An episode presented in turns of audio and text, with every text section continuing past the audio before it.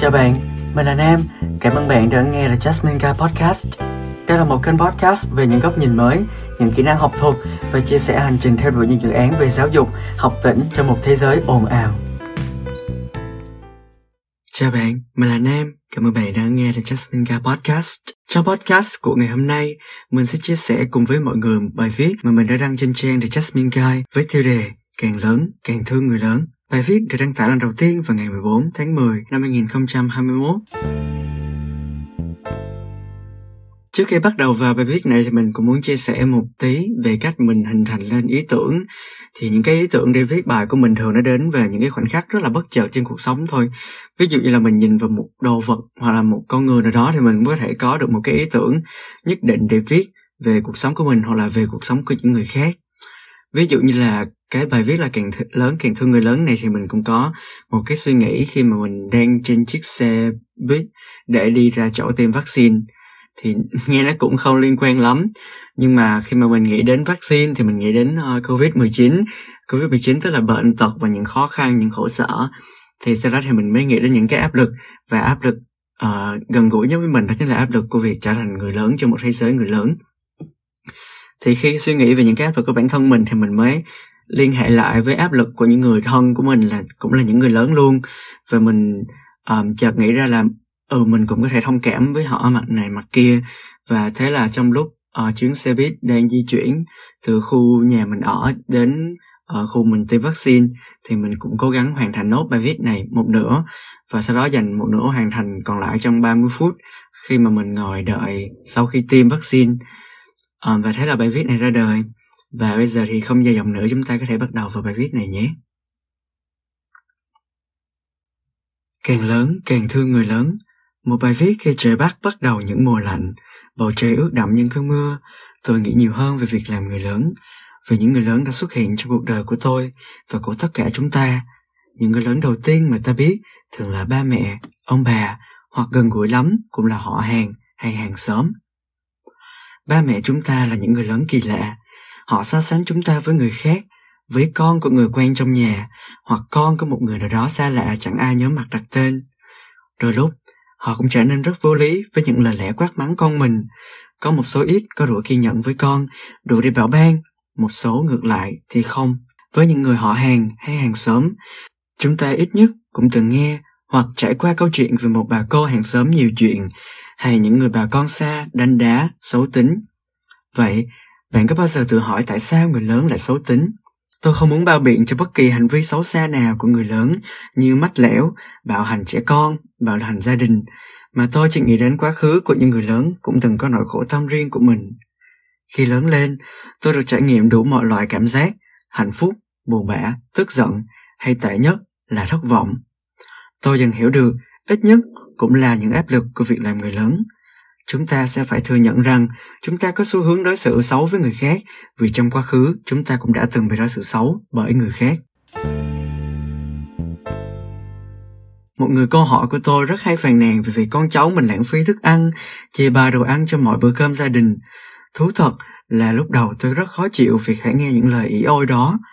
Tuy nhiên, sau này tôi cũng biết được chuyện thờ con bé, người cô đó cũng phải ăn cơm với cá khô, có bữa còn không có đồ ăn. Huống hồ chỉ là những bữa ăn đầy đủ các món canh, xào, kho như bữa ăn của tôi bây giờ. Đây là lần đầu tiên tôi nhận ra rằng dù là bất kỳ ai, dù họ có là người lớn hay người lớn xấu tính, và thậm chí cả chúng ta nữa, đều đã trải qua một quá khứ góp phần định hình con người ta ngày hôm nay. Và đây cũng là lần đầu tiên tôi biết thông cảm cho người lớn ba tôi là một người lớn rất khó tính. Có thể nói, tôi là người thường xuyên bị đánh trong nhà, làm bất cứ việc gì cũng bị cấm đoán. Đôi lúc, tôi cũng phải thú nhận rằng tôi rất uất ức trước những trận đòn roi của ba mình. Tôi đã từng ghét tính cách của ba tôi. Tôi cũng từng không thích cách ông suy nghĩ về mọi thứ. Mặc dù tôi hoàn toàn không ủng hộ việc đánh con, khi lớn lên, tôi lại càng thấy đồng cảm với ba mình ở rất nhiều chỗ, trong cả suy nghĩ lẫn tính tình sau này tôi biết được hồi bé ba tôi cũng từng bị ông nội đánh như tôi từng bị bạn bè bắt nạt ở trường ném dép xuống sông khi đi học tất cả những chuyện này đã xảy ra và đã đặt một viên gạch vào con người của mỗi chúng ta để xây dựng nên một phiên bản hoàn chỉnh dù là xấu hay tốt toàn vẹn hay nứt vỡ mẹ tôi cũng là một người khó tính Nhưng mẹ tôi khó tính rất khác với ba tôi.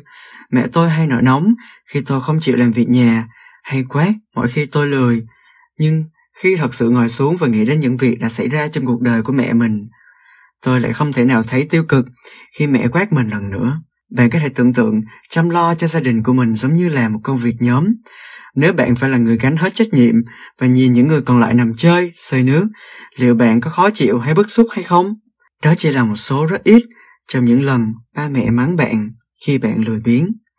Nhưng tôi biết khi ra xã hội ngoài kia sẽ không có ai đủ tình thương và lòng kiên nhẫn với bạn như chính ba mẹ của bạn cả. Đó là một sự thật không thể chối bỏ. Tôi nhớ có một lần ba mắng làm tôi tổn thương nặng nề Tôi nhận ra mình tổn thương vì những lời nói đó được nói ra từ người thân máu mủ ruột thịt của mình. Nhưng rồi, tôi cũng hiểu rằng tôi hoàn toàn có thể tha thứ được vì đó cũng là người thân máu mủ ruột thịt của mình. Càng lớn, tôi càng thấy thương người lớn, kể cả những người lớn trong nhà lẫn những người xa lạ. Vì khi nhìn vào một người lớn xấu tính, hay cọc cằn, khó chịu, tôi chỉ thấy một quá khứ bươn chải trong sự cực khổ thiếu thốn của họ về cả vật chất lẫn tinh thần. Sau khi nghe podcast này, tôi hy vọng là mọi người sẽ có một cái góc nhìn khác về việc là tại sao người lớn lại hay gắt gỏng hay sâu tính hay cọc cằn và đôi lúc bạn cũng thật sự cần ngồi xuống và để xem là à mình có trở thành cái người này hay là không? Mình có những tính cách của người lớn này hay là không? Tại vì người ta hay nói là một ngày nào đó bạn sẽ trở thành người mà bạn ghét.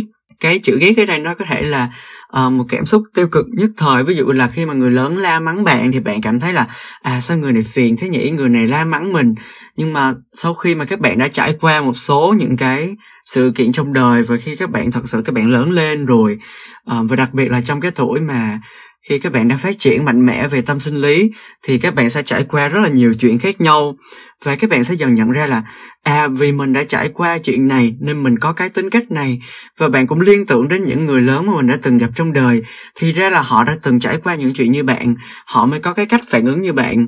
Và khi mà các bạn thấy bố mẹ mình hay là bất kỳ người lớn nào trong gia đình có một cái phản ứng hơi gọi là thái quá một tí về một vấn đề nào đó. Khi bạn trình bày một ý tưởng là một nguyện vọng mà đó, mà họ nói là, không, con không được làm cái này, con không được làm cái kia.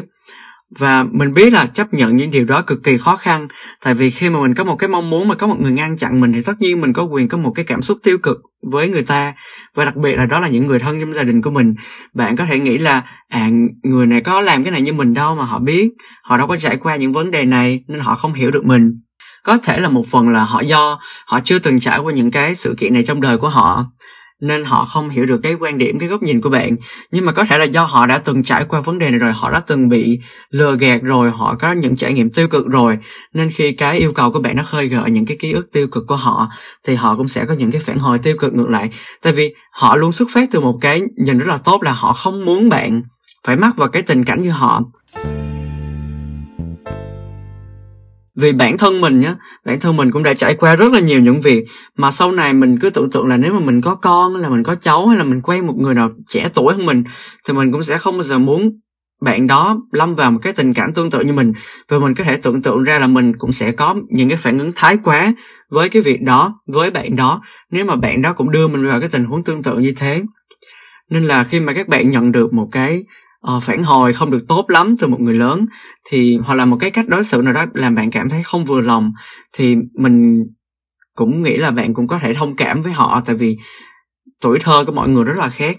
Và bạn hiểu rằng là cái những cái người lớn của thời hiện tại thì họ đã phải trải qua những cái gọi vui là năm 1900 hồi đó.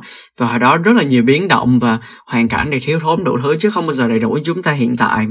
Nên là họ cũng phải cố gắng học cái tâm sinh lý của tuổi teen tuổi trẻ ấy, um, con là cháu của họ là uh, những người trẻ tuổi hơn họ. Và bản thân mình cũng phải nhìn ngược lại trong quá khứ. Khi mà họ hướng về tương lai thì mình sẽ nhìn ngược lại trong quá khứ để mình xem là à mình biết là cái thời này của họ thì họ không có những cái điều kiện như thế này họ không được phát triển ở mặt này mặt kia thì mình hoàn toàn có thể thông cảm được cho họ. Và thay vì mình cứ mình quát lại hay là mình có những cái phản hồi những cái phản ứng tiêu cực lại thì mình có thể slow down mình có thể chậm lại một tí mình giải thích cụ thể rõ hơn với họ. Và mình tìm hiểu lý do tại sao là uh, họ không muốn mình làm cái này làm cái kia. Và nếu mà họ tiếp tục không đồng ý với việc đó thì mình cần phải chắc chắn là cái ý tưởng của mình nó đúng nó đi đúng hướng nó đi đúng đường và bản thân họ cũng phải hiểu cho bạn rằng là bạn đang là một người trẻ bạn có rất là nhiều những cái suy nghĩ phức tạp trong bản thân mình. Và y như họ hồi trẻ họ cũng từng có những phản ứng như vậy và họ cũng đã từng nhận được những phản ứng tiêu cực ngược lại từ phía gia đình của họ. Và bạn tưởng tượng nhé cái cách bạn đối xử với cuộc đời nhất là giao tiếp với con người đặc biệt là giữa người trẻ với người lớn thì nó sẽ không bao giờ giống như là um, âm với âm tiêu cực với tiêu cực thì nó sẽ ra dương nó sẽ ra tích cực khi mà các bạn thêm cái sự tiêu cực vào cái sự tiêu cực đặc biệt là trong cái um, khía cạnh là giao tiếp với người lớn ấy, thì nó chỉ tạo ra thêm nhiều sự tiêu cực hơn thôi. Người lớn quát bạn và bạn uh, la hét ngược lại thì cả hai bên sẽ càng ngày càng cãi nhau nặng hơn và sẽ không bao giờ hiểu được nhau ở bất kỳ một cái vấn đề nào hết. Nên là mình hy vọng là các bạn có thể bắt đầu tập cái cách thông cảm của mình với người lớn. Đầu tiên là với ba mẹ của mình đã thì vì ba mẹ em của mình là những người mà gần gũi với mình nhất. Sau đó thì đến những thành viên khác trong gia đình. Và nếu tốt hơn là tất cả những người lớn ngoài xã hội ngoài kia. Như mình vẫn thường nhắc đi nhắc lại một cái câu là, mọi người chúng ta sống những cuộc đời rất là khác nhau, nên chúng ta đều có những cái quan điểm và những cái nhìn khác nhau về cuộc sống. Cảm ơn bạn đã dành thời gian chú ý lắng nghe đến podcast này. Chúc bạn sẽ luôn hạnh phúc với các quyết định của mình trong tương lai. At the end of the tunnel one will see himself standing there the jasmine guy